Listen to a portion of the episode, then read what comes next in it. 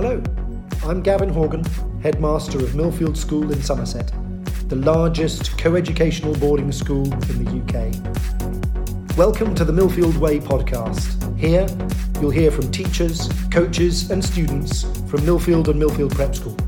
Millfield is traditionally different, and this is the Millfield Way. Hello and welcome to this Millfield Way podcast in conversation with Joe Cooper.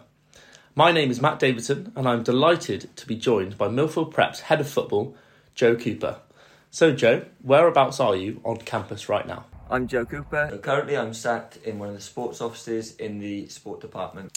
So, before we get into football at Millfield Prep, can you give us a background into how you got into football coaching uh, and maybe even where you started playing football? Um, I went to my local club. Uh, it was just down the road from me, not far at all.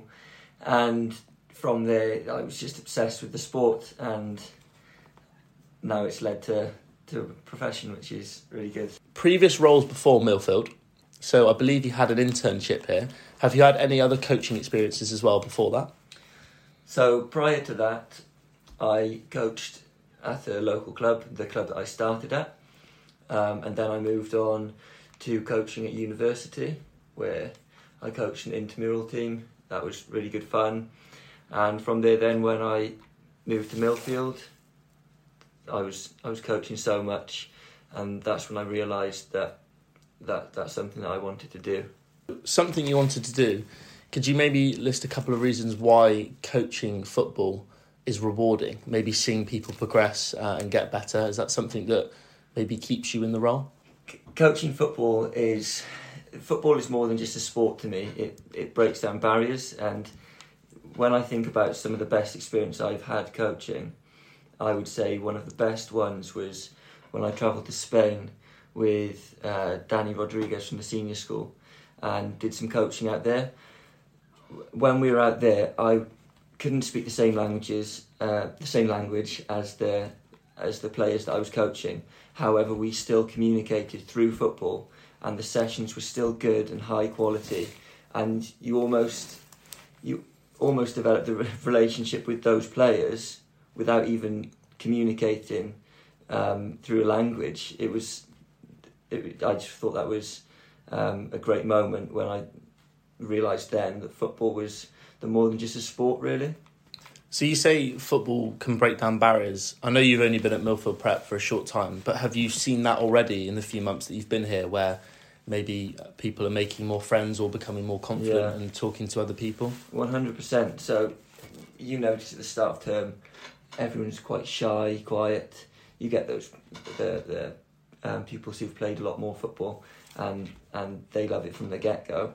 But some pupils are really quite timid. Um, starting off and give it a few weeks and they just develop as people as well as players and it's it's really good to see. So football at Millfield Prep, could you give us a brief overview of maybe what you do, how many teams there are, um, and the opportunities there are for pupils? So I coach around around 25 hours a week, uh, I think it it turns out. So that's a lots of teams. We've got the year seven and eight A and B teams, and year six A and B, and that's all for the boys. Um, and the year fives and and the and the juniors below will they all play in the spring term, but through the first two terms, um, the year seven and eights and year sixes play play a lot of football, along with the girls. Um, the girls since I've come, what we've been doing is almost merging more years year groups together because it's there's a varied ability. You might find that we've got some year sixes who are really good and they can actually play with year eights. So we've been merging them together so that we can create a, a good girls program as well. And and now we're getting um, lots more girls matches and loads of girls training. There are some girls that are playing an unbelievable amount of football now, and it, and it really is great to see because they can they can join in with the boys as well. So we saw that on uh, the Millfield social channels. So on uh, Instagram, Facebook, and Twitter, there was a video of of what you do as a coach. You do one to one sessions and group sessions, uh, and obviously then there was a girl getting involved with the boys group. Um, could you give us a, a brief overview of the one to one sessions you offer? So how that how that varies to then the group sessions. Yeah, so the one to one sessions take part uh, before school, after school, and some pupils can be extracted from their PE lessons to then take part in um, a private football session instead. And I love these sessions. They're they're brilliant for developing ball mastery. Um, so we're when you then move on to the onto the pitch with with the team, you, you notice the players who have the higher level of ball mastery, so that then they don't have to think about their touch when they move into team sessions. They can just think about that what they do. So they don't have to think about breaking down those those skills. They can think about what would be the best pass, what their options are, and what would be the best option for the team. So, you've seen these these improvements from the one to one sessions to, into groups, uh, and obviously you've had matches so far this term. Would you say it's been successful in terms of results and competitions you've had already? Yeah, so far they the pupils have been brilliant since since I've started. They they fully fully commit to training, which is something that I'm really passionate about. It and that that inspires me. If if the children fully commit, it, it inspires me to do more outside of outside of work to do more research to really help develop those players and fully commit back to them. And you can see that in their results. So the under 12s um, are now have now made it to round four of ESFA Cup, which is um, a national cup, and they're playing against strong schools and they're still doing really really well, which is great to see. Um, the girls are through to the quarterfinals of the county cup, and the under 13 boys are through to round three of the county cup. So everything's going well, and the under 11 the under 11s um, did well in the IAPS finals a few weeks ago, which was which was brilliant to see. They're they're a really great bunch. So the IAPS finals was another question I was going to ask. So Millfield hosted that, and it was at King's West, Weston. King Weston. Um, could you maybe talk about the facilities that we have both at prep and senior school on offer for the for the pupils? facilities are just exceptional. So, at the prep school, we've got our pitches and all of our equipment, which is absolutely perfect um, for the for the number of pupils we've got here. Is is plentiful, and then when you move over to the senior school, the the setup they've got over at the King Weston Training Ground is remarkable. The pitches are fantastic. I try and get all the teams, all of our football teams, those who are who want to progress in football. I try and get them across to King Weston for a for training days. And a few weeks ago, I took the girls across for a training day with myself and Mr. Rodriguez, who's the head of girls at the senior school.